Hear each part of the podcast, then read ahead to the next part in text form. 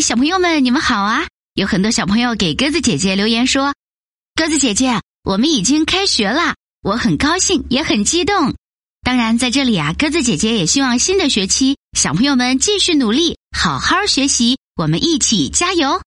今天呢，我们来讲中国神话故事《何仙姑的传说》。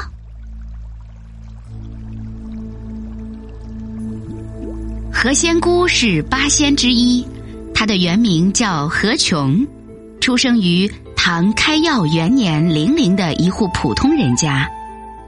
何琼出生的那天，他家的茅草房上空笼罩着吉祥的紫色云彩，一群仙鹤来回起舞。没过多久，只见一个扎着朝天髻、穿着红肚兜的小女孩，骑着一头美丽的梅花鹿奔入了何家。紧接着，一道响亮的啼哭声在屋内响起，一个白白胖胖的婴儿降生了，他就是何琼。小时候，何琼经常在家附近的云母溪中玩耍嬉戏，被美丽的云母溪哺育大的何琼，十几岁时就变得亭亭玉立了。何琼十四岁时，有天在河边玩耍。遇见了一位满面笑容、白发苍苍的老爷爷，那位老爷爷给了他一个水汪汪的大桃子，何琼几口就把桃子吃光了。看着何琼吃完了桃子，老爷爷笑着点了点头，然后消失不见了。何琼回到了家中，接下来的几天，他一点儿都不觉得饿，没有吃任何东西，但是精神。却比以往还要好。就这样，奇怪的过了一个月后，他在溪边又一次遇见了那位老爷爷。这次啊，老爷爷没有给他桃子，却把他带到了云母山上，教他怎样采集云母，怎么服食。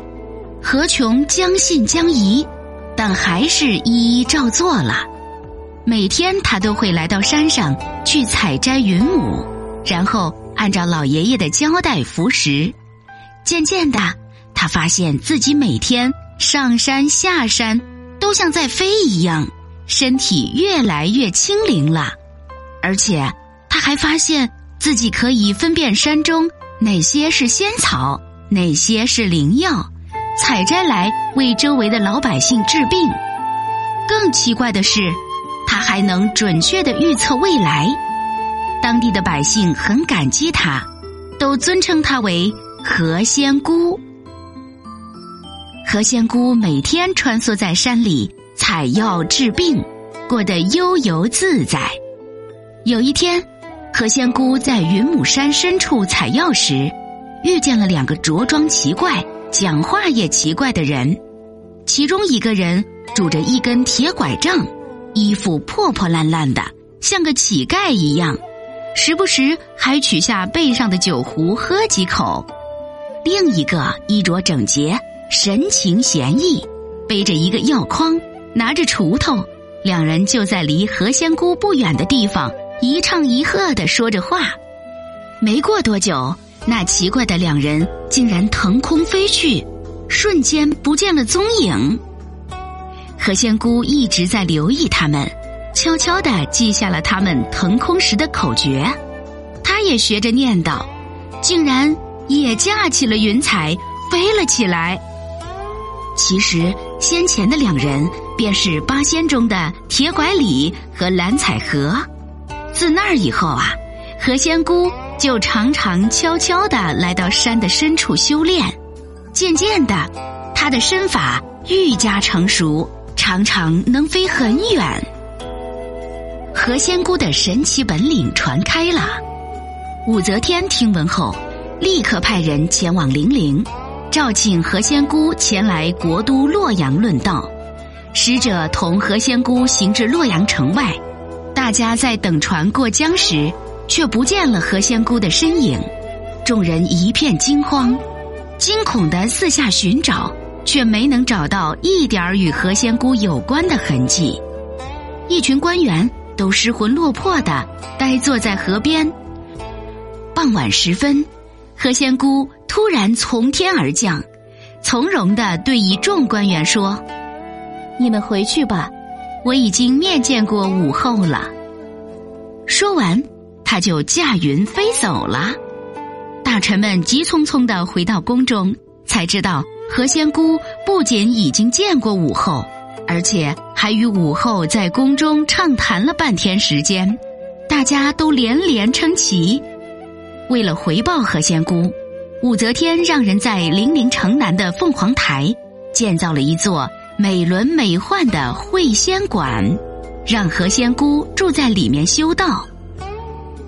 有一天，何仙姑在凤凰台上坐着，忽然看见铁拐李出现在云端，正挥动着手中的铁拐召唤着她。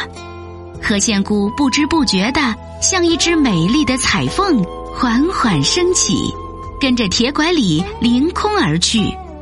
那一年，何仙姑二十六岁，她凌空而去的时候。不小心掉落了一只绣花鞋。第二天，在绣花鞋掉落的地方，出现了一口形状如同鞋子的水井。人们发现，井水不仅清澈香甜，还能治百病。后来，当地人就在这口井边修建了一座何仙姑庙，前来朝拜的人络绎不绝。成仙后的何仙姑仍然惦记着人间的疾苦。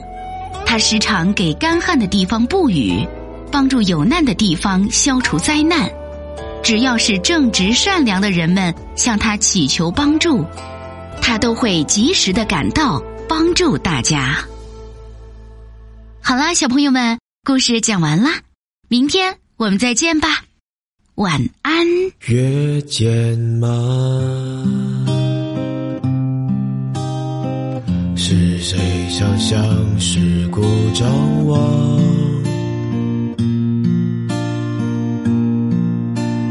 月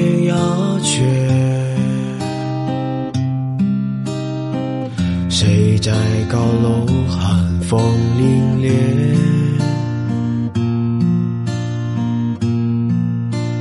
街灯暗。理想的幼稚身处何方？汽笛响，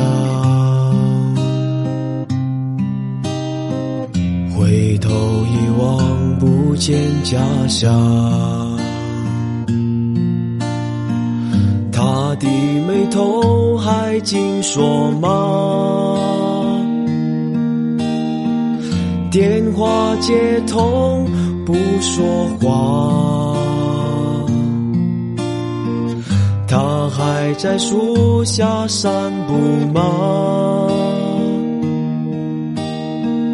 如春又盖上信仰，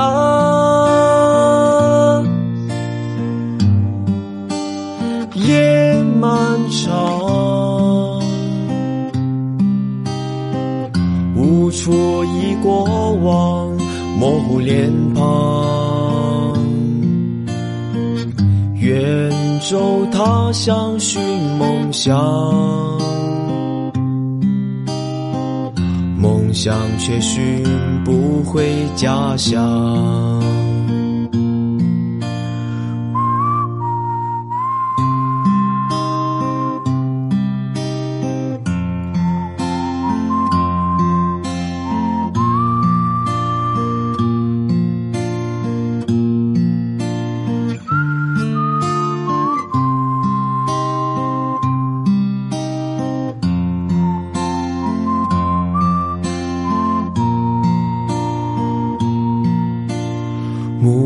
暮色淡，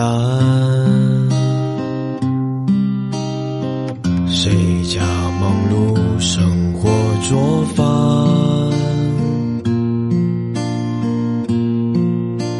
霞光前，谁的梦中飘进炊烟？四季换，飘摇的树叶安于土壤，春光暖，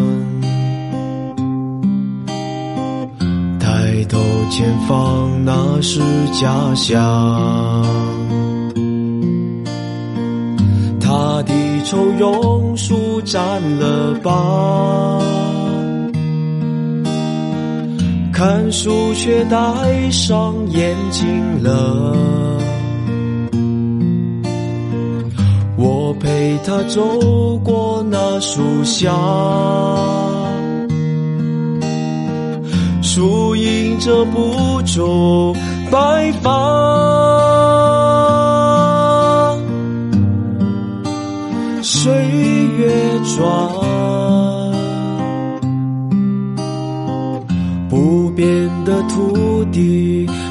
守望。我多想永远这样，他却为我背上行囊。